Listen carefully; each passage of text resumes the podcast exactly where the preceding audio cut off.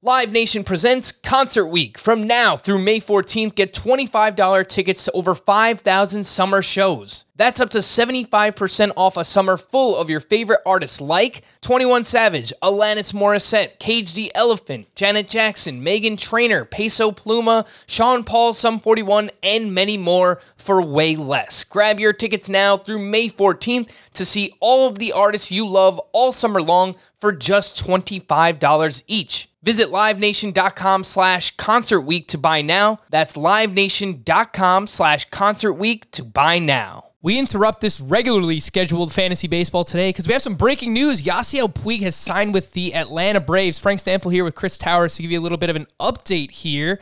And Chris, we were wondering where it was going to happen. We've heard the rumors of the Baltimore Orioles, the San Francisco Giants. This is a pretty damn good lineup that now features Ronald Acuna, Yasiel Puig, Marcell Ozuna, hopefully, eventually, Freddie Freeman. It's a pretty good spot. It's not a bad spot. You know, I, like if you were talking about what the best landing spot for Yasiel Puig would have been for fantasy, it would have been either Baltimore or Colorado uh, in terms of teams that had been linked to him at some point. But, um, you know, in because those are not better lineups than Atlanta, but have more opportunity for playing time and are better parks, whereas Atlanta's more of a, a neutral park. And, you know, you look at this and all of a sudden, this is a pretty, I mean, it was already a pretty crowded uh, situation, especially when Freeman was healthy, because you know there was there was questions about whether Austin Riley would be in the lineup every day, whether Ender Inciarte would play every day, um, whether Johan Camargo would be the everyday third baseman, and I think we'll still see a situation where Puig plays. I guess he's going to be the everyday left fielder. Yeah, that's and what I'm thinking. I guess the question is how much does Ender, Ender Inciarte play? That, that's going to be the key question because if Inciarte plays, that moves Acuna to one of the corner spots and leaves basically a corner spot and a DH spot for Yasiel Puig and Marcell Ozuna. And if one of them is in the DH spot, and presumably it would be Ozuna, although he does have experience playing center field as well, so he might not be a significantly worse option defensively than Yasiel Puig. But if one of them's in that DH spot, then that leaves Austin Riley and Johan Camargo battling for third base when Freeman's healthy. I think until Freeman's back in the lineup, um, or if Freeman's not back in the lineup by opening day, I think there's room for Yasiel Puig to play every day. There's room for Marcell Ozuna to play every day. And I don't think there's much question Ozuna will play every day. Um, Puig, it's a little more of a question, I think. Ozuna's an absolute butcher in the outfield. So I think that they want to use him as their DH. And I think the plan was Austin Riley was going to play left field. But I would agree with you. I think Puig probably slots in in left field. It sounds like they want Inciarte in there regularly in center field because he is a great defender. So. Austin Riley could slide over to first base until Freddie Freeman is ready and maybe take over third base because obviously he has higher prospect pedigree than someone like Johan Camargo. And Camargo was really bad last year. Yeah. Um, you know, he was a he was a below replacement level player last season. Obviously, he was better than that his first two years, but just worth pointing out that in 248 plate appearances, he had a negative 0.5 WAR. For Yasiel Puig, last year he was a top 30 outfielder in both formats. Chris, uh, specifically in Roto, he was outfielder 25. He was a top 70 player in that format. I think we can agree he is a better Roto play. Uh, 23 or more home runs, 15 or more steals in three straight seasons. He's been between a 263 and 267 batting average each of the past four seasons.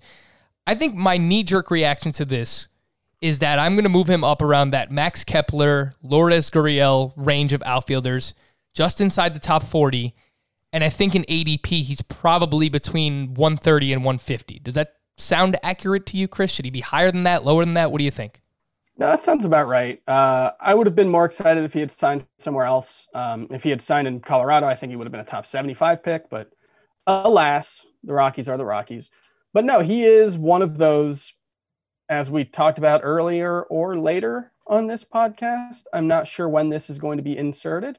So you'll find out. Right at the top, baby. Right at the top, Chris. Okay. So as we talk about later in today's podcast, which was recorded earlier, uh, you know, Scott Kingery and Wil Myers are two of the last 20 home or 20 steal guys in a full season uh, that you can draft. And, and that makes them pretty valuable in Roto. Well, You know, Yasiel Puig is another one of those guys. 24 home runs, 19 stolen bases last season, at least 15 steals in three straight years.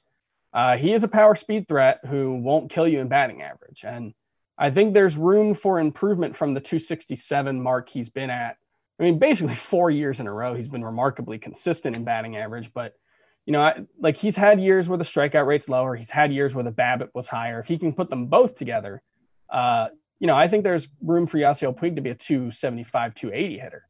Um, and so then you're talking about a guy who can be a legitimate five category contributor in fantasy. Um, so, yeah, I think he's a good combination of a high floor player in Roto uh, with upside.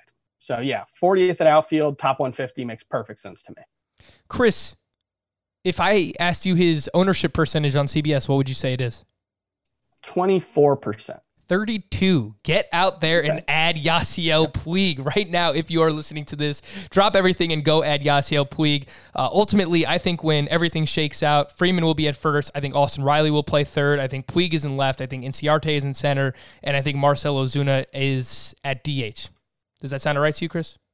Yeah, and it, it is worth noting that Austin Riley was definitely mentioned as one of the possible first base options. There was a report from MLB.com over the weekend that he might have been the leader uh, in terms of the battle for first base playing time with Freddie Freeman out. So, you know, it does sound like there are plenty of opportunities for him to get in the lineup. Uh, and with Austin Riley, you know, as we talk about later on on this podcast with pitchers, you know, there are workload concerns, but if you pitch well enough, they're not really going to be a concern. I think that's mostly the case with Austin Riley. If he plays, if he hits, he's going to play every day. I don't think there's any question about that. Uh, it and and so if you believe he's going to hit, Austin Riley is still his ADP really has not risen, even with the addition of the DH. Like he's still been, you know, late 200s in ADP. As long as he's still there on draft day, and if this fa- causes him to fall to the last round, uh, he's kind of a perfect late uh, final round pick or final three round pick uh, to make sure you get him because Austin Riley does have significant, you know, 40 homer and a full season potential especially in that lineup. Oof, what a lineup it is, the Atlanta Braves. Yeah. Yasiel Puig signs with the Atlanta Braves. He is Chris. I am Frank. Now back to your normally scheduled Tuesday Fantasy Baseball Today podcast. Welcome to the Fantasy Baseball Today podcast from CBS Sports. I drive, center field, hit the wall, grand slam. This is magnificent. Got a fantasy question? Email fantasybaseball at cbsi.com. Get ready to win your league. Where fantasy becomes reality. Now, here's Frank, Scott, Chris, and Adam. Sleepers. Who doesn't love a good sleeper? Welcome to Fantasy Baseball today, Tuesday, July 14th. And would you look at that? Team Facts. Frank, Adam, Chris Towers, Scott are all back in business together. Guys, it's been a hot minute since we've had all four of us together on the show. So you know what that means? Today's podcast is going to be two hours long. How you doing? Good. Let's do it. Marathon pod. I'm here for it. Adam, what's up, man? I want to make a joke that's a little risque. Uh, that since it's so early in the show, that if you feel like you can't air it, that you could just start over. What do you think? Sure. I hope we're leaving all this in. We're team facts. It's a good thing my name is not Ulysses. Right? Yeah, oh, I mean, it's just not a very good joke. Uh, no, I, it's not. Adam, do you still have the cricket button on your uh, on your soundboard? You want to play that for us? Is it playing? There you go. okay. Yeah. that worked out quite well. Uh, Scott is here. Scott's wearing a Blue Jays hat. You can see that on our Fantasy Baseball Today YouTube channel. Shout out to yeah, Nate Pearson. Not not a current Blue Jay. I like that hat though. Either. That's like nice what hat. era? What era would you describe this as? The Brett Lawrie era of no. Blue Jays? Yeah. When I, when I, see that, I think Roy Halladay, first mm. and hmm. foremost. Yeah. Okay. Hey Frank, what's up? I said, uh, I said, good thing my name's not Ulysses. oh man, Adam has a Adam has his own uh, soundboard. He has his own mic drops uh, now, and we go. Uh, it's gonna be a long. the episode. trailing off laughter. you, you hate. That's how funny it. the joke was. Uh, today on the show, we have sleepers. We are going to recap our position previews and we will answer your questions. Continue to email us fantasybaseball at cbsi.com. Let's start off with some of those sleepers. Scott, why don't you get us started? Who's your right. favorite sleeper in 2020? You know, do I even have to say who my s- favorite sleeper is? You know who my favorite sleeper is. You can say it for me. It's fine. It's Mark Canha. But I will say Ah. this. I listened to your guys' sleepers episode back in March, and your favorite sleeper then was Mark Canha, and Chris's was Mitch Keller, and Adams was Chris Davis. So I don't know. Should we go in a different direction since we've talked a lot about Mark Canha? If we must, if we must, we must. Um, my favorite sleeper beyond Mark Canha, I gotta tell you, right now it might be Alex Wood. I've I've kind of gone back and forth on Alex Wood. Um, obvious, obviously the the the constant thread has been he spent the off season, which I guess now was almost a year ago. He spent the off season uh, working out drive line baseball, adding some velocity to his pitches. You know that that workout program has had has has had a lot of success for pitchers, particularly in that area, adding velocity. And he's been throwing since then at a velocity we haven't seen since the first half of 2017, I believe. My my internet is my computer is not cooperating here, so I'm just having to go top of mind.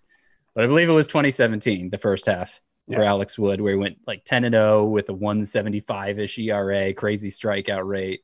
So that's that's really the basis for the whole Alex Wood sleeper argument. So after that, it just becomes an issue of of uh, how much length the Dodgers are going to give him, what kind of role they're going to give him, and obviously they have a lot of exciting alternatives in their pitching staff. Dustin May was great down the stretch, top pitching prospect.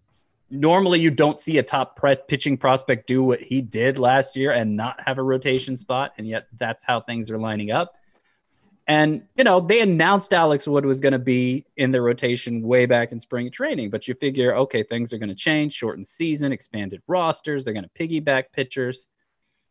Doesn't seem like they're doing that with Alex Wood. He is he is one of three that are really ahead of the others in terms of being stretched out. Uh, Clayton Kershaw, no surprise there. Alex Wood and actually Ross Stripling. I mean, you can make a pretty strong sleeper case for him too. You Was just- be piggybacked, but he's was not. just gonna say that though. Like Yeah. they're going kind of similarly in ADP, Stripling and Wood. So Yeah. who would you take? I would take Wood because you know he's ahead in the pecking order.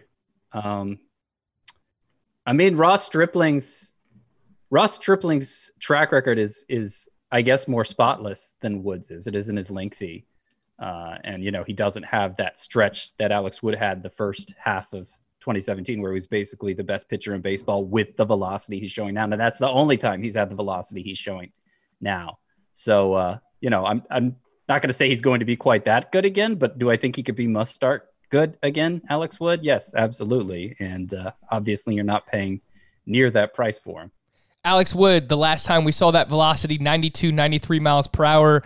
Scott referenced it. It was the first half of 2017. He had a 167 ERA with a 0.89 whip in the first half for Alex Wood of 2017. And then Ross Stripling in his career as a starter has a 3.71 ERA and a 1.20 whip. Uh, I am definitely intrigued in both of those guys as well. Ross Stripling hasn't officially been named a starter yet, but he has been uh, working as a starter throughout summer camp and he's been stretched out. So uh, it looks like it is trending that way. Chris, why don't you give us one of your favorite sleepers here in 2020? Hmm. Yeah, you know, I, I tend to go by a little different rules. Uh, most people will say like a sleeper has to be past pick X, uh, typically in the triple digits. Chris, the only thing that I will ask is that you do not say Giancarlo Stanton. Giancarlo Stanton is my favorite sleeper for 2020.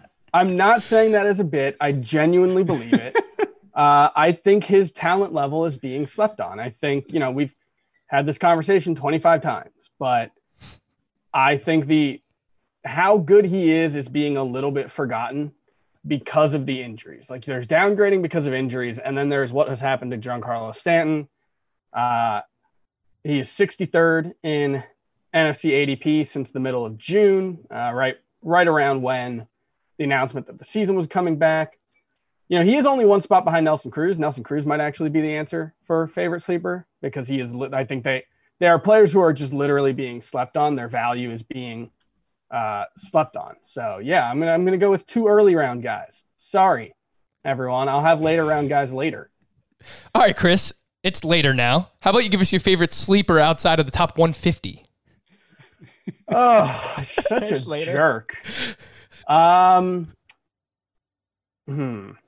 Uh, He's deep in thought. No, I'm not blanking. I'm trying to figure out Mallex Smith. How about that?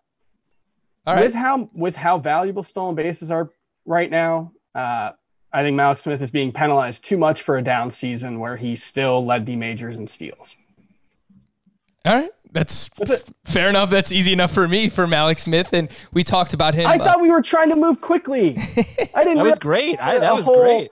Uh, come on, guys. I appreciate it. I appreciate This is- it, You are giving me conflicting signals right now. I can't deal with this. My, ah, come on. All right, I'll give you a few sleepers I like here, and you guys let me know what you think about these guys. Some late round hitters. Wil Myers for me, someone who I've moved up my rankings, and I continue to move him up. I have him all the way up as my 47th outfielder in Roto. So I just he just continues to climb. 2016, he had 259, 28 homers, 28 steals. He was a top six outfielder in both formats. He was top 20 overall in Roto. If you think he's just done, then yeah, you should probably avoid him. But he's only 29 years old. And I think with the universal DH, uh, he is someone that will play regularly and it should help him stay healthy for Wil Myers. So uh, right now, um, in 32 NFBC drafts this month, he is the 62nd outfielder off the board, an ADP of 238. So he's climbing up a little bit, but I still don't think it's as high as it should be. And then Carter Kieboom. I just don't understand. When it comes to Carter Kieboom, people have gone too far the other way. He hit 128 with a 491 OPS last year, 43 plate appearances in the majors. Yet he is a top 25 prospect. He has a starting job to begin the season with the Washington Nationals. He's going to play third base. He's going to have dual eligibility. He hit 287 with an 847 OPS in the minors. I don't understand why people are not drafting Carter Kieboom higher than they are. So two hitters for me, Wil Myers and Kieboom. Yeah, no, I, I could make the same argument. You want me to give another one now?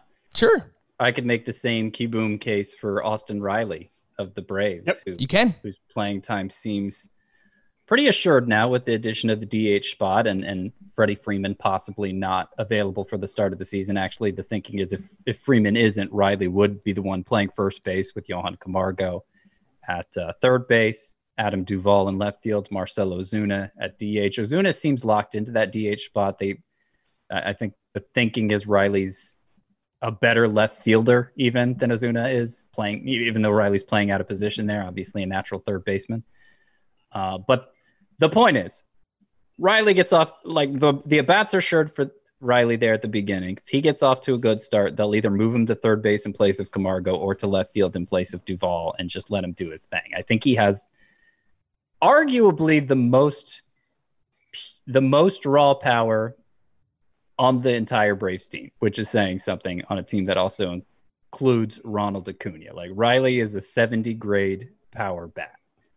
Um, and he showed it obviously last year with nine home runs in his first 18 games. And, you know, he was he was the bee's knees at that point and then just collapsed. And so nobody wants anything to do with him anymore. But 23 year old former top prospect who uh, you know has that kind of power potential um, for a next to nothing cost. You know, the likelihood he's going to be dual or perhaps even triple eligible uh, eventually. Like it, getting that kind of power bat that late in drafts is is uh, I think a must in rotisserie leagues. So Austin Riley, he's going on average 293rd overall, or 300 uh, around 300th overall. Yeah, and he has climbed a little bit in 32 drafts in the NFBC in the month of July. His ADP is at 269. So he climbed up a little bit as a result, likely, of the universal DH. Adam's here. What's up, Adam? Let's get you Yeah. involved. Who would you rather have, my sleeper or Scott's sleeper? Wil Myers or Austin Riley? Austin Riley. Wil Myers is not just not a good hitter. I, I do like the Ah. steals. So I guess if I needed 15 steals, maybe he can give you, you know, 15 steal pace. Maybe he can give you more than that. Hasn't been that long. Um, but like he strikes out too much. He hits 250. If you're lucky, his on base percentage is terrible. Uh, I don't think he's going to score a lot of runs. I'd rather take more upside in Riley. But another guy in the Austin Riley, Carter Kieboom vein that maybe is being penalized too much for a bad season is uh, Danny Jansen. I can't say I've drafted Danny Jansen, um, but I definitely the antenna would go up if he had a really good start and he were on waivers uh, because you know he had a really bad year last year. He had a 50 game stretch in the midst of it that was very good. We know he can get on base, and again, you know, it happened to Rafael Devers. It, it happens to young players sometimes. They have bad seasons. Mhm. They live and they learn. They get better. So Danny Jansen, a super late pick. You can wait and wait and wait in a one catcher league and take Danny Jansen. Even in like a 14 team league or something, you can do that.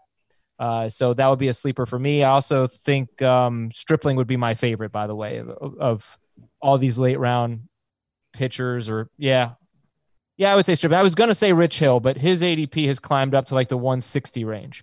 And what I want to know from you, uh, Frank, was you said you moved Wil Myers up to 48 ish or something. Who are the outfielders that you have around him in your rankings? So pulling that up for you right now. And I moved him up to 47 in Roto, just ahead of Adam Eaton. This might be a little egregious. JD Davis, Hunter Dozier, Mark Canha, Alex Verdugo. But I do like mm. this range. I like this range a lot. Myers, Davis, Canha, Verdugo. Um, the, the other guys more so in head to head points leagues. But because of Roto, I gave Myers uh, the slight advantage because I do think that he can swipe some bags and provide some steals. Here's one question I have: Where do you have Scott Kingery? Because that is one of those things when you say Wil Myers is ahead of those guys. Yeah. it's like, ooh, I don't know about that. But then like Scott Kingery is, you know, being drafted not for free. Yep, I have him at 37. I have him outfielder 37 in Okay, Roto. So you got Kingery really high. Yeah, too. see, like I actually don't think there's that much of a difference between Scott Kingery and Wil Myers. I think Kingery's getting a bit of a bump bump for being a young guy, but he has pretty much the exact same plate discipline issues that Wil Myers does. And so Where's he eligible?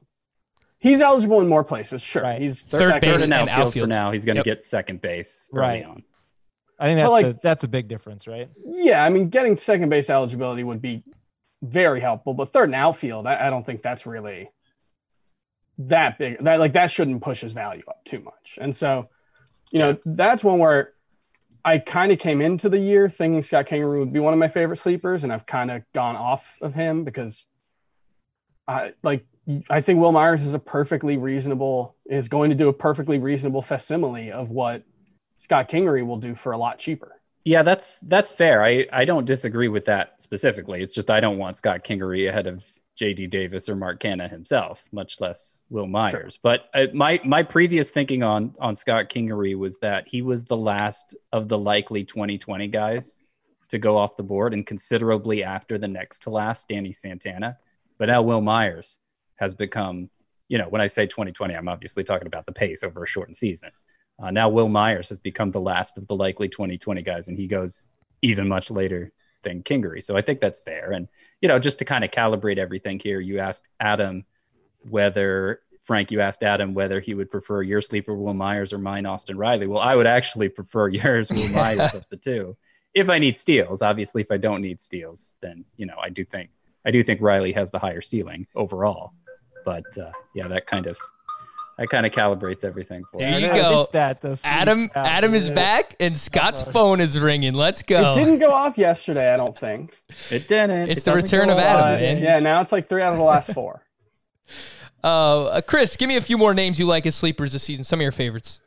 yeah, sure. Joe Musgrove, Mitch Keller. Yeah, We've I didn't mention Musgrove guys. because I talk about Musgrove so much, but of course, Musgrove is on the list. Yeah, I, I think both of them uh, figure to benefit from new pitching coach in Pittsburgh, and I feel like people might be getting the sense that we think uh, Oscar Marin is like a miracle worker when he doesn't have any kind of track record as a pitching coach at the major league level, and He's the That's new Ray really- Searage. Well, that's not really how I view it. It's more just that I think the Pirates were so far beyond the times that if they just get to like average in terms of their use of statistics and forward thinking analysis, it's going to make a big impact for a guy like Musgrove who saw a velocity bump, for a guy like Mitch Keller who has a lot of velocity and really good secondary pitches those guys have the tools to be really good, and I have more confidence in the Pirates putting them in a position to to get the most out of those tools than I did before. I'll also throw out uh, Dylan Cease, who is another kind of post type sleeper. Uh, was a pretty big time pitching prospect uh, was number two, I believe, in the White Sox organization. Well, three, I guess. It was Eloy, Kopech, and Dylan Cease.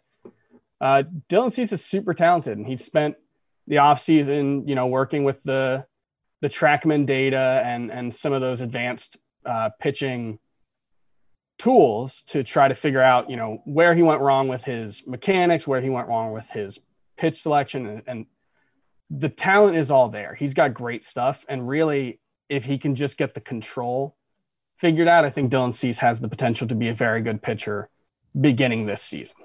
And I think something that we probably talked about at some point, but haven't mentioned it recently, is that Yasmani Grandal is going to be huge for the pitching staff of the White Sox. He is one of the best pitch framers in baseball. He's going to be able to steal strikes for a lot of these young pitchers. It could help Reynaldo Lopez. It should help Dylan Cease, specifically in lowering that walk rate. Uh, and if it helps Lucas Giolito, I mean, I don't know how much better Lucas Giolito can actually get. Adam, Chris mentioned two Pirates there. I have a multiple choice question for you. Would you rather draft A, Joe Musgrove, B, Mitch Keller, C, none of the above? You know, like I be, just because I respect you so much, I will say Joe Musgrove. Yeah. I've never been that impressed, but there's something there, and you guys are good analysts, so I'll I'll say Joe Musgrove would would be my answer there. Mitch Keller seems like he's got a long way to go. I mean, he's got to get a lot better than he was last year. You know, I just don't know that this is going to be the year. I, I understand long term, there's a lot to like for Mitch Keller, but just how bad he was last year for me, for him to go from that bad to for him to Giolito it, you know, that'd be pretty tough. Uh, he so might be. I think in, in what ways was he actually bad? That's yeah, his ERA was over seven. Too. Adam, there's actually that is one way he was bad. His BABIP was 475 that was not actually you, you, said he he would giolito it. That's actually not the preferred term. The preferred term is jose Berrios it.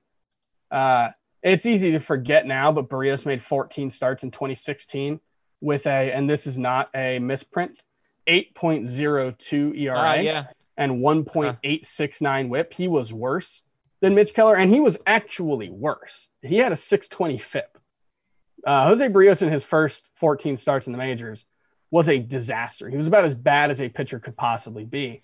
And then he came back the next season and had a 389 ERA and nearly a strikeout per inning. So, all right. You know, I just think it's a situation where you bet on the talent, you bet on the minor league track record, which for Mitch Keller is very good. And, you know, there's another obvious name that who wore the same uniform and who was held back by Ray Searage in similar ways. And that's Tyler Glasnow, another guy who put up dynamite numbers uh, all through his minor league career gets called up to the Pirates, all of a sudden can't get any swings and misses, can't get any strikeouts, can't stop walking anyone. Uh, I just, it was, it's a situation where I just think you want to bet on the talent and bet on the situation being better. I right, actually so- might like Mitch Keller more than Joe Musgrove. All right, okay, but, but here, here's the thing: we've we've talked about this topic a lot and, and what the short season is going to be like for starting pitchers, and I believe that the ones who have yet to prove that they can go deep into games are going to be the ones that have the quick hooks because there's going to be a sense of urgency for these sure. teams. They're all in the playoff race. Well, for 60 the, the Pirates aren't. Well, the Pirates could be for for a month. You never know. So I I I don't think that this is going to be the year for young pitchers who are not established. Now I, I think like Jesus Luzardo is, is going to be an exception. But these young pitchers with with high pedigree. I'm I'm just not sure this is the year that they are able to really showcase their abilities. If you're not watching, if you're just listening to the podcast, Scott just made a uh, kind of sideways grunting kind of face or grimacing kind of face. And I'm with Scott there. What you mentioned, Jesus Luzardo might be the exception.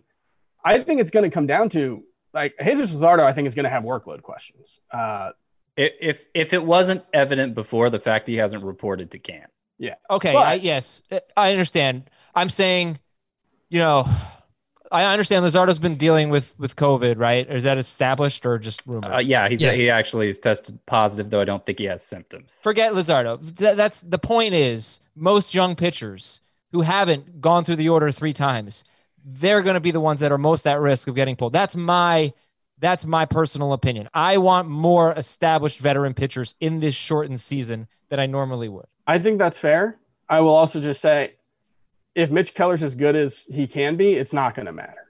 Like it's it's ultimately going to come down to is he good or not? If he's not good, then he probably doesn't belong on your team because he's not going to go deep into games anyway. But if Mitch Keller is the kind of like mid threes ERA, good control, great strikeout rate guy, I think he can be. Yeah. Then yeah, it, it ultimately like Blake Snell doesn't throw a lot of pitches. He went deep into games the year he had a 189 ERA because he was really efficient and he didn't go deep into games the next year. So I just that kind of stuff is very heavily tied to results. Um, and so it just comes down to your comfort level in believing in, in the talent of a Mitch Keller or a Dylan Cease or a Nate Pearson. Yeah, those are lottery ticket plays. Yeah. Like that's if you're approaching them as more than that, if you're approaching them as okay, I'm going to draft this guy and and know that this spot in in my on my pitching staff is going to be filled capably, then you're doing it wrong. Like you you're drafting them for the upside. Um, and if it doesn't break through, you need to have a you need to have a quick hook for them. Uh, I I do get the idea that like you can't you can't afford to mess around as much with lottery tickets at the start of the Right. season like you could in a, a, full length season because you just you have to be good right out of the gate probably to uh, to stand a chance in your league this year. So that I, I agree, it kind of lowers the value of all those guys relative to somebody more proven like a like Joe Musgrove. Um, but you know, I still think the upside is higher, and the breakout could is, is absolutely on the table for somebody like Mitch Keller. The last You know names, what? I, I like one of Chris's sleepers too, and Steven Matz. His curveball that has been impressive in camp so far, and um, he's uh, his ADP. Let me check Steven Matz ADP. I mean, it's basically, yeah, it's like beyond 300. He's, he's a guy Right. that I've been hurt by many times in my life and will continue uh, to take chances on him. I feel like Dylan Bundy's that guy for a lot of people this year. Um, Steven Matz's ADP in the month of July in NFBC is 291. Yeah. So he's going just behind Dallas Keuchel, Yonny Chirinos, Cole Hamels, Spencer Howard. I, It's I, I've said my piece, Frank. uh, the last names that I wanted to mention quickly are Dylan Bundy, the one that Chris just brought up. I think the change from Baltimore to uh, Anaheim is one that can only help him. He has struggled mightily with home runs. I think getting out of Camden Yards is something that will help him. Uh, and he's averaged right around a strikeout per inning in his career last year, a 12.9% swinging strike rate. So I'm intrigued in Dylan Bundy. And then Nate Eovaldi. Last year I was in on Nate Eovaldi. I'm going right back to the well. Uh, he actually pitched today in an inter squad game, four innings pitched, uh, one under run, three strikeouts. And it looks like he's going to be the opening day starter. Life comes at you fast, especially if you're Nate Eovaldi. Uh, he was very good in 2018. He's just got to get back to that form. Um, used his cutter a lot that year. That's what we need to see out of Nate Eovaldi. Scott, anyone you want to bring us home with real quick? Yeah, I've given you two names so far, so I'll try and give you two here fairly quickly. I'm back in on Josh James of the Astros. He finally reported yesterday. He was delayed because of the birth of his child. He says he's ready to throw 75 to 80 pitches right away. He's been working out five days a week, and like the Astros are, their their their options are becoming limited. Uh, I mean, with with uh, Urquidy, Jose Urquidy uh, on the IL. We don't know exactly why, but he's on the IL, and we don't know exactly when he's returning. So it's it seems likely he won't be ready for the start of the season. And if Josh James, if they're if they're satisfied with where Josh James is physically, I, I still think he's probably in line for a rotation spot for the Astros. And you know, 15 Ks per nine as a reliever last year, uh, triple digit fastball. You look at his minor league track record as a starter, really his last year because he, he had kind of a he was kind of a late bloomer, but he it was dominant. I think he could dominate with a great supporting cast behind him. And uh, one more name. I'm gonna. Oh, is it too obvious to say Gio Urshela? Is he? Do I even need to get into that? Is is he? Is, is am I as tied He's to Gio Mark Urshela as I am to Mark Canha and Yeah, Jimmy Davis? I would say J.D. so, Davis, yeah. Okay. yeah, yeah. All right. Yeah. Yeah. It's gonna great late round source of batting average and RBI and fine for power. News and notes Jordan Hicks opted out of the season yesterday, citing his type 1 diabetes. Um, Scott, what happens in this bullpen? Giovanni Gallegos has yet to report to camp. Uh, they've been talking up Ryan Helsley potentially as a, a closer candidate. Last year, a 2.95 ERA, 1.25 whip, uh, but he was below 8 Ks per nine. He does throw the ball hard, but it hasn't necessarily translated to strikeouts. Again, that's Ryan Helsley. Um, and then Carlos Martinez was actually pretty good as the closer last year. He had 24 saves, low threes ERA, 1.8 118 whip. Uh, what do you think happens here, Scott? So I am about 66.6 repeated percent confident now that it's Helsley. Um, Gallegos could report and and get ready quickly because he's a reliever and, and maybe it'll still go to him. Uh, I'm even though Carlos Martinez showed up over the weekend and struck out four batters in two innings and looks like physically he's at a point where he could start just because uh, you know the Cardinals have lost Hicks now and they don't know where Gallegos stands and they lost John Brebbia at a Tommy John surgery which I totally missed that happened in June. Um, you know they're they're kind of depleted in the bullpen and they just may need Carlos Martinez there more and if he does go to the bullpen I think it's it would obviously I, be to close. So yeah, I don't think he's going to the bullpen to be a middle reliever. Right, guy. right. And now it may just be a short term thing for Martinez, and when they get uh, Gallegos back, you know, maybe they reshuffle. But uh, I, I think, I think if, if if you're forcing me to pick one guy for saves for the Cardinals today, I'm picking Ryan Helsley. But it's still it's still very murky. I'm actually making drafting Carlos Martinez more of a priority now than I was before all this because I think I'm more confident he'll be the closer than I am that he would have been a very good starter. But either way, now that he's reported, if he ends up being a starter, I think he'll have value. If he ends up being the closer, I think he'll have even more value. And so, you know, he was a guy I made sure to get in that auction draft uh, last week. And I just, I, I'm really excited about Carlos Martinez coming out of the bullpen. Scott, how high would you draft uh, Helsley? Is he in that group of Hunter Harvey, the speculative Giants relievers? Is he no, that high yet? Of, I'll put him ahead of them because I think you know as long as he holds on to the role, like, he'll get the he'll get the saves to uh, to.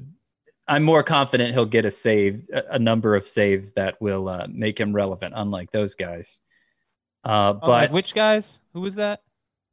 Like Frank. Hunter Harvey, uh, the Giants relievers, oh. Tyler oh, Rogers, suck. and Tony Watson. And yeah, but, but what, what about, about Archie Bradley, who every show I basically tout Archie Bradley. Like I'm taking Archie Bradley over a Cardinals guy. Yeah, I think I think skills wise, like I don't think Archie Bradley is very good, but I don't think Ryan Helsley is very good either. Yeah. So I think that's a good skills comparison. And obviously Bradley uh, has more job security than Helsley, so I'll put Helsley behind him, but I'll put him ahead of, you know, those prospective closers for bad teams. You guys are wrong about Archie Bradley. Had a great year. we'll see. Time will tell, Adam. Byron Buxton was carted off with a foot injury last night. I mean, this guy's another one, just like Aaron Judge. Just, There's always something going on with Byron Buxton. Uh, one of our listeners tweeted at us last night and called him Mr. Glass. That's probably a fair nickname for Byron Buxton at this point. That. Have you guys seen those movies? Unbreakable, Split, Glass. I've only seen Unbreakable. It is one of my favorite movies. It's very good. Uh, I think by far, hot take, by far M. Night Shyamalan's best movie. No one else here has seen any of those movies? Unbreakable, Split, Glass? I, have heard of Unbreakable. Are those are those other sequels to it? Yeah. Yeah. There's, like a, there was like a 16 or 17 year gap in between them too, which was oh. just Split wild. was kind of like a sideways sequel. It wasn't like a direct sequel. It was part of the Unbreakable extended cinematic universe. Oh, they're doing one of those things like Cloverfield's yeah. trying to do, maybe. Yeah. No, they're good though. You should check them out if you can. Um, Scott, if Byron Buxton is out, any interest in Jake Cave? Would he be the next guy up? I assume he would be. Uh, it would have to be a deep league. I, I don't think he's totally talentless, but he he strikes out a lot, and it would be a short term thing. And it's just it's just not an exciting enough skill set to to really move the needle for me. Cody Bellinger has altered his swing mechanics. He's not pleased with hitting 263 in the second half last season. Uh, Adam, does this matter? If so, how I much? I hate this. I absolutely hate this. Like I, I could see, I could see him getting off to a slow start, and Scott was like going on a rant about the changing the mechanics. like when we're talking about it, and yes, I just, ooh, I don't like it. And the worst part, what I hate about stuff like this, it's like, are you really going to downgrade him because he's working on his swing? Might be a great no. thing. It might end up being great. You can't do anything about it from a fantasy yeah. perspective. Yeah, you, you just, just like, annoyed. It's just, it's just worry fodder. You know. Here's the dumb part. Yes, Cody Bellinger hit 263 last year. It's 2020. That doesn't matter. He had a 371 on base percent. I mean, for real baseball, obviously matters for fancy, but like he had a 371 on base percentage and like a 920 OPS. It doesn't Yeah. matter that he hits 263. Don't change your swing mechanics. Just do what worked.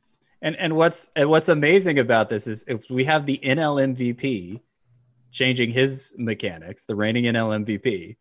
We also have the reigning AL Cy Young winner, Justin Verlander. He's changing his mechanics too. And it's like What is going on? I mean Verlander's least doing it, Verlander I has, think, for Verlander has a reason. yeah, he's he's doing it uh because he thinks it'll you know, he he had some injuries in spring training and is trying to stay healthy. So you can like that's a little more defensible. But in both cases, it's like like mechanics are everything in baseball. Like how many times do we see this go the other way where a nobody changes his mechanics and Travis- somebody b- becomes a stud? I mean, Travis Shaw last year, he he's talked about he started working in the offseason on on changing his mechanics. Uh, And he stunk. and it well, it the problem for him, and, and this is the real scary thing, is it didn't work. Uh, it didn't take. He just didn't feel comfortable with it and tried to go back to his old mechanics and just screwed his swing up entirely. Uh, because But I'm not dropping Bellinger. Are you? No, No, no, No, I'm can't. No, It's it's just just- not either. You you have to have you have to have faith in the coaching staff that they're not going to let him do anything crazy. You have to have faith in the player. I mean, certainly somebody like Verlander, who's been Yeah. around as long as he has, I, I feel like he's pretty in tune with his body. But like, it's just it just presents this uh, this variable that is a very powerful variable, and you and you just you can't be sure uh, it's not going to throw off the whole equation. Let's quickly get through the rest of these notes. Dylan Carlson is on the outside looking in, apparently, according to Anne Rogers, who covers the Cardinals for MLB.com. The left field battle is between Tyler O'Neill and Lane Thomas. Uh, this seems like semantics to me, just to hold Carlson down for the first week or so of the season, Scott.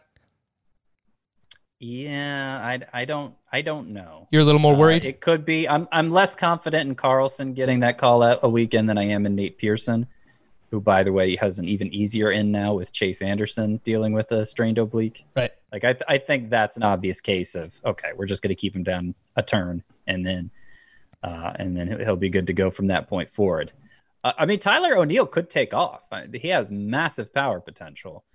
Uh, and then you know it would it would be a case of Carlson would have to break in instead of Dexter Fowler, or you you know it'd have to be a situation where Matt Carpenter gets hurt, something like that. Uh, so I don't think it's a slam dunk. Carlson is up after a week. I I think uh, I think I'm less interested in drafting Carlson today than I was yesterday. I will point out, you know, Lane Thomas isn't entirely without uh, appeal. You know, he he's played 207 games at Double A and Triple A. His overall minor league numbers are really quite poor: 252 average, 750 OPS. Since getting to Triple A or Double A and Triple A, he's played 207 games, hit 265 with an OPS right around 820. Uh, but his 150 game pace is 27 homers and 21 steals, and so you know, he's another guy that if he does get an opportunity, uh, there's potential for a, a power speed combination there. Um, you know, not saying he's someone you should be drafting, but if he wins the job, it's not the worst thing in the world. Speaking of prospects, Jarred Kelenic of the Seattle Mariners homered twice He's yesterday. stud. One coming off of a lefty man. The Mets are going to be kicking themselves for a long, long time after this trade. Uh, I still don't think that we see him this season just because of where the Mariners are at. I think it's kind of a similar situation to Mountcastle, except Kelenic is like three or four years younger. So I just don't think that we're going to see him. Speaking of the Mariners, Kyle Lewis has apparently been crushing the ball. He's a forgotten man. His ADP is 393. That power is legit. So just a name to keep in mind on deeper five outfielder leagues, AL only for sure. Red Sox manager. Ron Roenicke once again confirmed that Brandon Workman will open the season as the team's primary closer. He had 16 saves last season with a 1.88 ERA. ERA 13 Ks per nine, albeit the ninth highest walk rate for quali- qualified relievers. Uh, Willie Calhoun, poor guy, just can't catch a break, was removed from Monday night's intra squad game with a right hip flexor strain. Uh, the Rangers are calling it precautionary. Cross your fingers, hope for the best for Willie Calhoun. And then Christian Walker, diagnosed with a right groin strain. The D backs are calling him day to day. Could be an opportunity for Kevin Cron to get in the lineup either as the first baseman or the DH. Among hitters with at least 75 plate appearances last season, Cron's 22.7% barrel rate was third best in baseball. So he hits the ball extremely hard. Promote a few things quickly. If you aren't listening to the First Cut podcast, what are you doing? These guys are absolutely crushing it, and Tiger Woods is back this week. Big Cat is making his first PGA Tour start since February at the Memorial Tournament at historic Muirfield Village. The First Cut Golf Podcast has you covered with two stacked preview shows and round by round recap pods as Tiger searches for career win number 83. You can find the first cut on Apple Podcast, Spotify, or wherever you enjoy listening to podcasts. That is not all. In addition, we are running, in addition to running two listener leagues, continue to send in your submissions for that, by the way. The deadline is this Friday. We will be doing a live mock draft podcast this Friday, the same day, July 17th at 2 p.m. Eastern Time with you, the listeners and viewers on YouTube. Uh, pay attention to our Fantasy Baseball Today Facebook group Wednesday night. I'll drop something in there in order to choose the participants, but make sure that you're available again this Friday, 2 p.m. Eastern Time. We'll be doing a live mock draft on the podcast. All right, let's take a quick break. When we come back, we're going to quickly recap our position previews that we did and answer some of your questions. Fantasybaseball at cbsi.com. Take your business further with the smart and flexible American Express Business Gold Card. You can earn four times points on your top two eligible spending categories every month, like transit, U.S. restaurants, and gas stations. That's the powerful backing of American Express. Four times points on up to $150,000 in purchases per year. Terms apply. Learn more at americanexpress.com slash business gold card.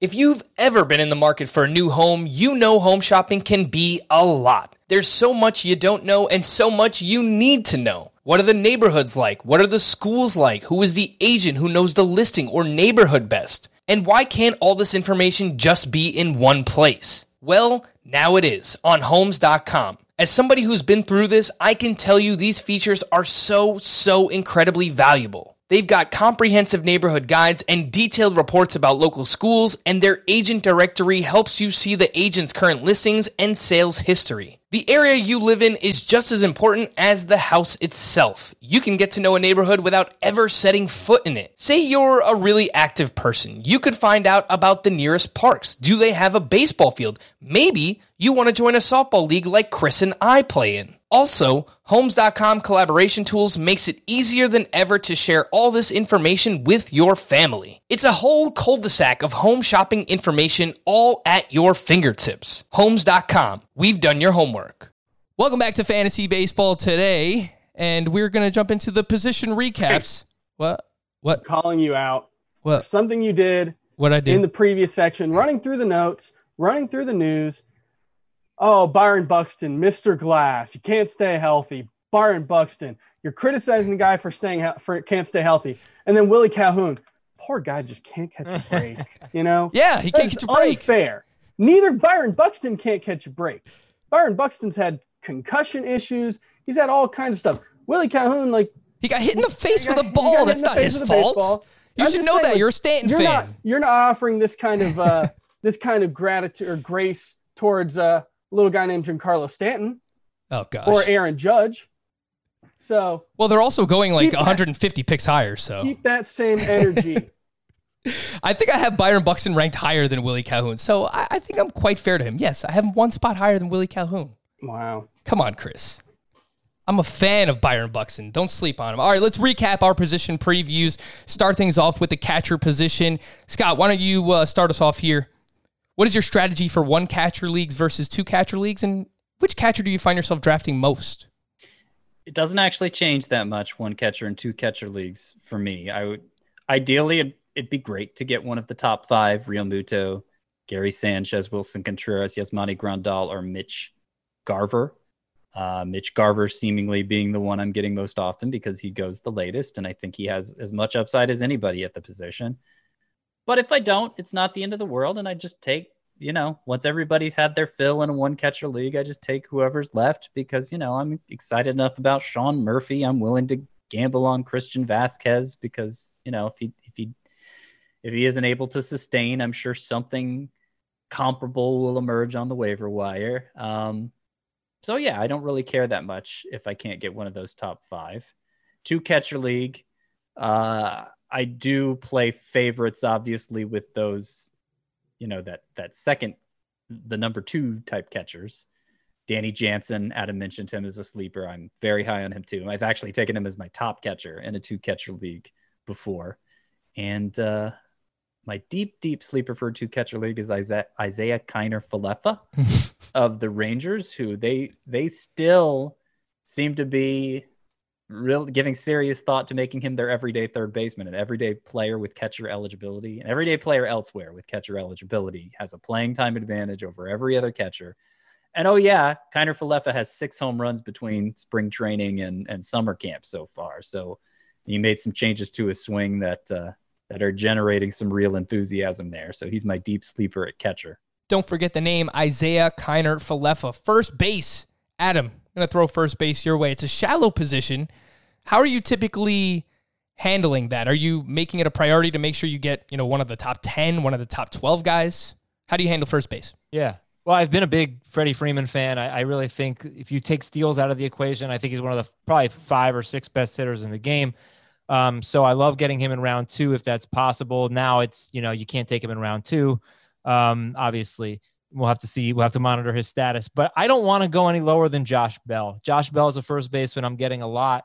Um, I I'm not really sure if I should give this advice because it's really just a personal preference, but I don't really like Jose Abreu that much. And Paul Goldschmidt doesn't really do it for me. So when you get, I know, I know, Frank loves uh, Jose Abreu. When you get to that tier, uh, Matt Olson and Josh Bell really stand out to me. And, and Bell goes significantly later than Matt Olson, 25, 24 picks later.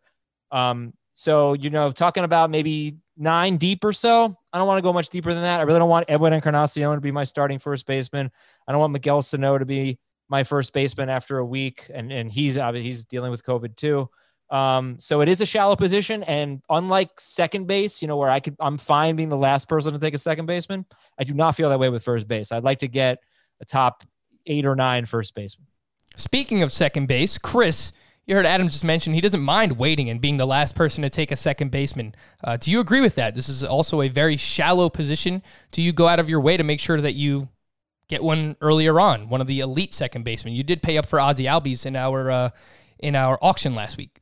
Yeah, part of the problem for me with second base is, yeah, I actually do prefer not to wait at second base because I don't love the late round options at second base. You know, a, a, lot of the guys that people are really high on in the, you know, 15th round and later at second base are guys like Gavin Lux, Scott Kingery when he gains eligibility, Ryan McMahon and Garrett Hampson, who I don't really I don't really love any of those guys. I see why people like them, but I think they're all pretty long shots to be uh, significant fantasy contributors. And so if I do wait, you know, my options are pretty much limited to like the batting average specialists like Kevin Newman, uh, you know, maybe Cesar Hernandez, although he's less of a batting average specialist than like a runs specialist. But then Tommy La Stella and Luis Arraez are probably the guys I'm going for if I wait, and it's a somewhat underwhelming uh, late round group. That's I really, I mean, you shouldn't have to get them in uh, as the 12th second baseman off the board.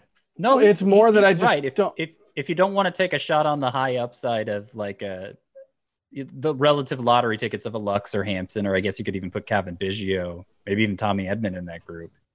Uh, then that's the next class at second base, the guys he's talking about. Yeah, but okay, yeah. but you can get you can get uh, Mike Moustakas around a hundredth overall.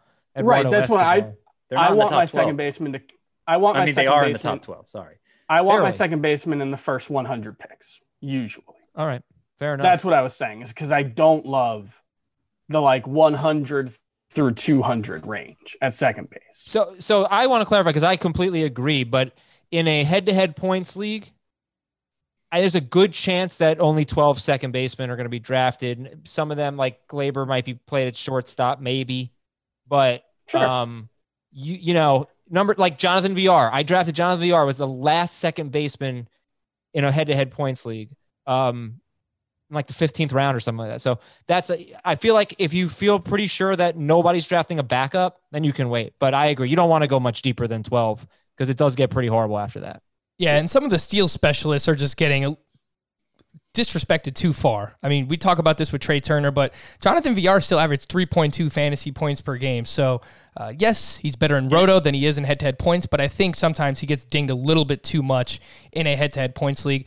Although, if if you think his home run output is going to be cut in half moving from Baltimore to Florida, then uh, He'll still be top that- twelve. it- though. his his fantasy points per game is going to be much Yeah, lower. Than that's like a- two, and he's going to probably Yeah. drop out of the startable range. Yeah, I I mean, don't if he lost 10 home runs over the course of a full season, you're probably looking at like that's legitimately like a probably a quarter of a fantasy point per game loss. I mean, when if you add in the runs and RBI, maybe a little more. So you don't worry about that so much in Roto League because you just need the steals however you can Yeah. get them, and you know he's going to give you a big chunk of those. But like I But aren't you understand. fine? Aren't you fine with him being your your like fifteenth pick and your starting second base? Oh yeah, no, Sure. I don't. Yeah, I don't yeah. think it's a bad gamble at all. But it is a gamble. Like you're you're not. You can't just bank on him being your starting second baseman all season in a points league because we're anticipating statistical drop off. Sure, yeah. the guy Oh, he yeah. was last year be a great starter for you, but we don't think he's going to be that again. No, yeah, even if he was a 12 to 15 home run pace with 30 to 35 steals, again, pace, I think that that's still a serviceable player. Uh, should be inside the top 12 from the most shallow position to probably the deepest position. Scott, third base. Um, do you just wait or, or do you take the best value whenever it kind of presents itself on the board? Because there's just so many good third basemen. Yeah, I just anticipate I'm going to draft two and possibly three third basemen, and I don't worry so much about filling that position too soon. It, it's obviously easier easier in a standard roto league with the corner infield spot available, uh, and even taking that approach. I mean, know, it doesn't it doesn't always work out that I'm drafting that many. I guess I guess just the main thing is if it's the appropriate point in round one or round two to take Bregman or Jose Ramirez or Nolan Arenado or or Anthony Rendon, I'm not thinking about okay, third base is deep, so I'm going to consciously pass this guy over. Um, because, you know, a lot of the depth, they're multi eligible guys. Of course, JD Davis, I make a point to draft in basically every draft I can. Sometimes it's to fill third base, but he's, you know, just as often it's to fill the outfield. So you can take advantage of that. You can take advantage of corner infield spot. Um, but yeah, it's, it's, there are basically, I, I think there are over 20 must start third baseman over 20. So like it's it's really hard to just get a nobody to, to, to just get shut out at the position. That's that's probably not going to happen. Um, but that doesn't mean you should pass up talent when it's it's obviously the right pick. You just have to you just have to uh you just have to recognize that you're probably going to end up with more than one and um, you know it's it's reason maybe eh, i don't want to say that i'm just gonna i'm just gonna put a period on it i'm just gonna say that's it No, I think it was well said how you, you said it though. Like, don't pass up on the talent just because the position is deep. But you know, when the opportunity presents itself, you should jump on it. And that's what I did in our auction last week. I, I just waited for the best value, and I got Donaldson at fifteen dollars, and I was perfectly fine with that as my starting third baseman. Uh, at shortstop, this is likely the second deepest position. I'll take this one. And I said yesterday in Roto. You know, I'm trying to grab one of Trea Turner, one of Adalberto Mondesi. I want a difference maker in steals um, in this shortened season. And I think those two guys really stand out in that category. In a head to head points league, I'm going to lean closer towards what Adam was saying about second base. I think you can wait for, for shortstop. You can get guys later on like Corey Seager as, you know, the 10th or 12th shortstop off the board. And I'd be perfectly fine with that. I do typically target Manny Machado if, if he's available in those middle rounds, but Seager specifically, Jorge Polanco. Polanco averaged the same fantasy points per game as Gleyber Torres last year. So I have no problem waiting for either one of Seager or Jorge Polanco at that position.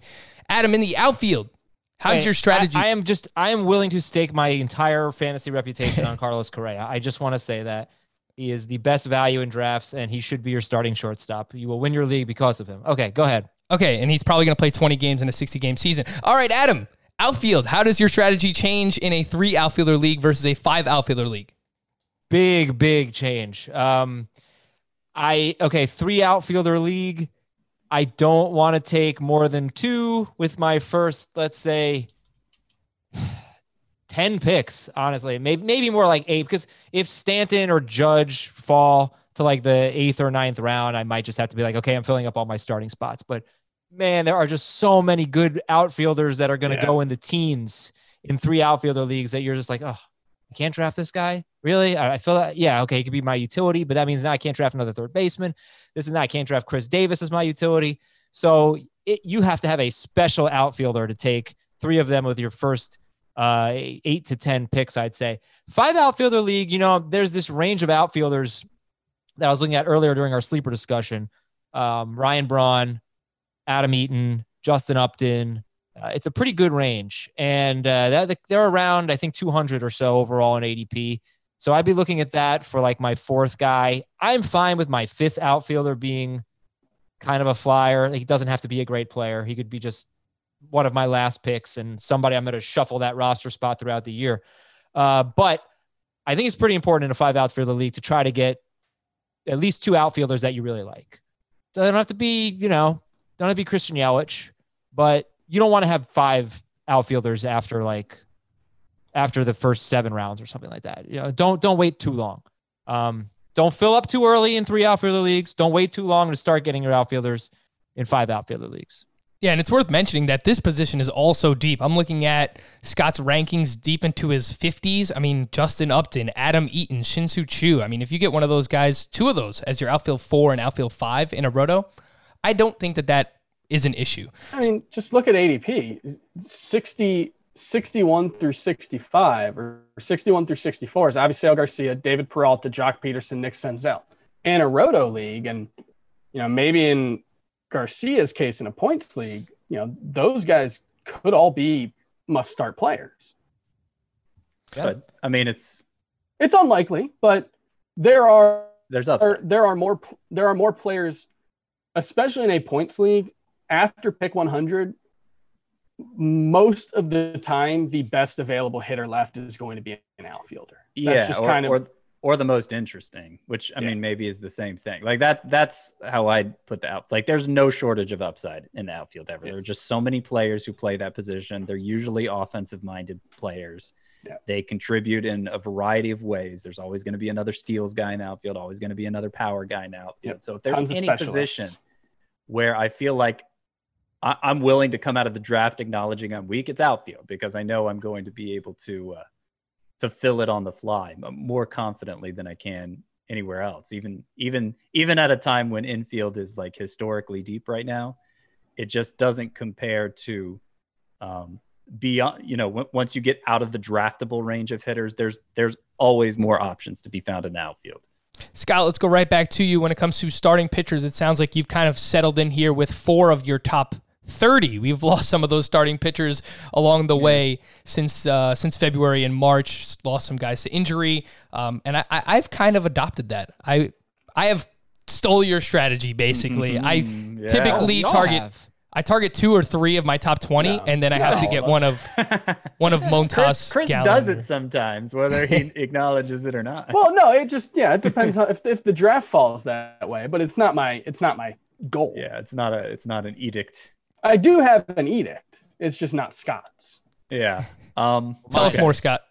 Uh, yeah, I've lost count exactly what the number is now. If it's 30, 35, 37, it's it's smaller than 37, and it's it's gotten a little.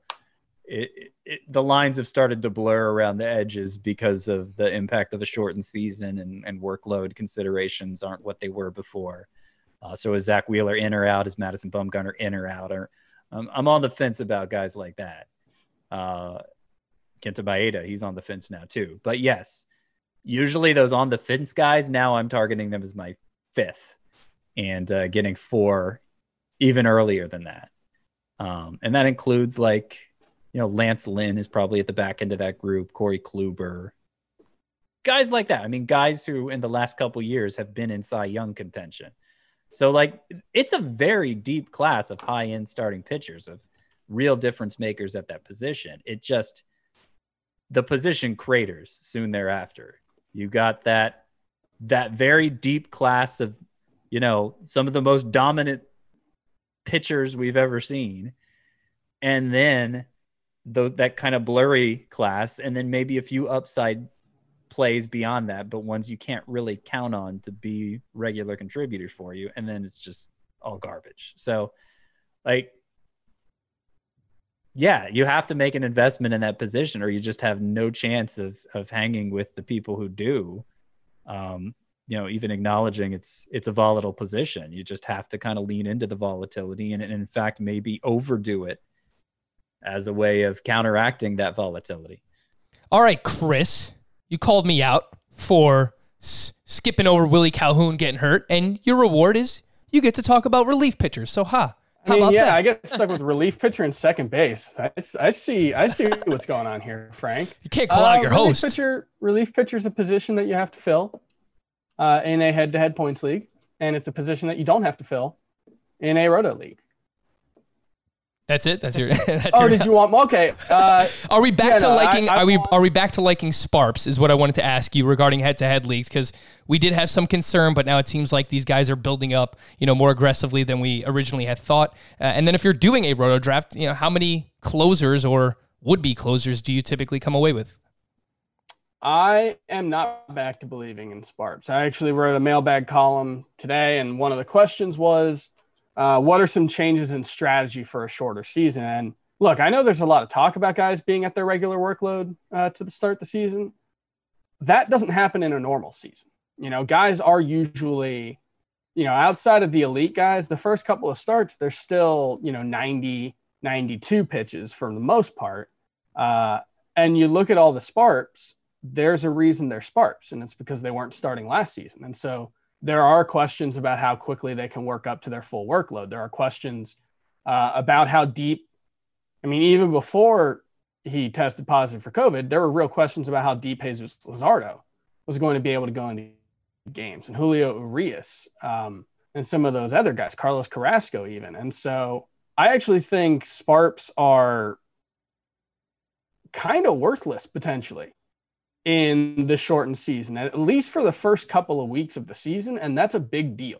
If guys aren't getting quality starts and guys aren't getting wins uh, early in the season, like you have to go six innings to get a quality start. I wouldn't be surprised if that doesn't happen for Jesus Luzardo for his first handful of starts, unless he's just absolutely unbelievably good. And so But it is probably going to happen for Carlos Carrasco. It is probably going to happen for Kenta Maeda. If Carlos Martinez Sure, is indeed a starter, it is probably going to happen for him. So I don't think it. Carlos Martinez, I given that he's on, on a delayed start and he's only thrown two innings in a simulated start so far, uh, I would say Carl, it's probably less true for Carlos Martinez, but sure, Kenta Maeda and Carlos Carrasco.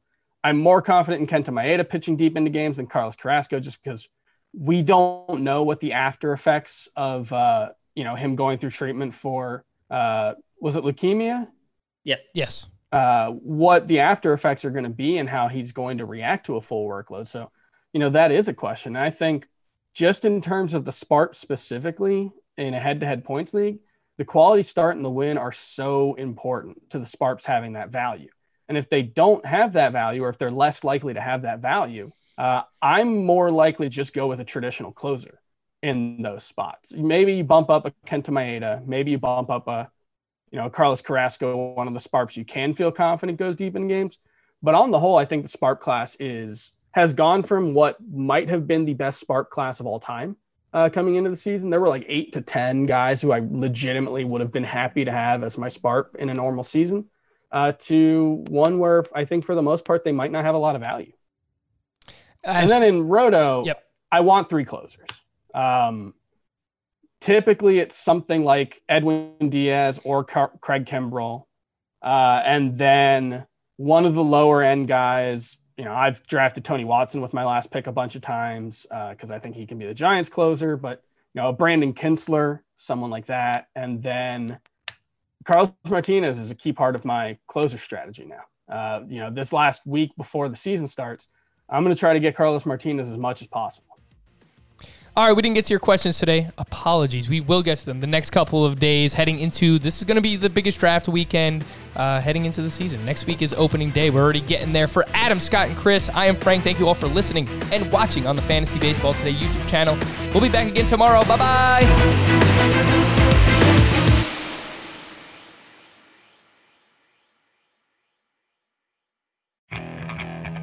Okay, Picture this.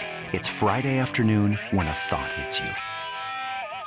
I can waste another weekend doing the same old whatever, or I can conquer it. I can hop into my all new Hyundai Santa Fe and hit the road. Any road. The steeper, the better. Because my all new Santa Fe is available with HTRAC, all wheel drive, so I can hit the trail without a worry in the world. Heck, with three rows and best in class rear cargo space, I can pack the whole family in with all our gear. We've got available dual wireless charging for our phones, so we'll never lose touch with civilization, and we won't lose touch with the primordial power of Mother Earth. So, which is it? Waste the weekend or do something a little more epic? And conquer it in the all new Hyundai Santa Fe. Visit HyundaiUSA.com or call 562-314-4603 for more details. Hyundai, there's joy in every journey.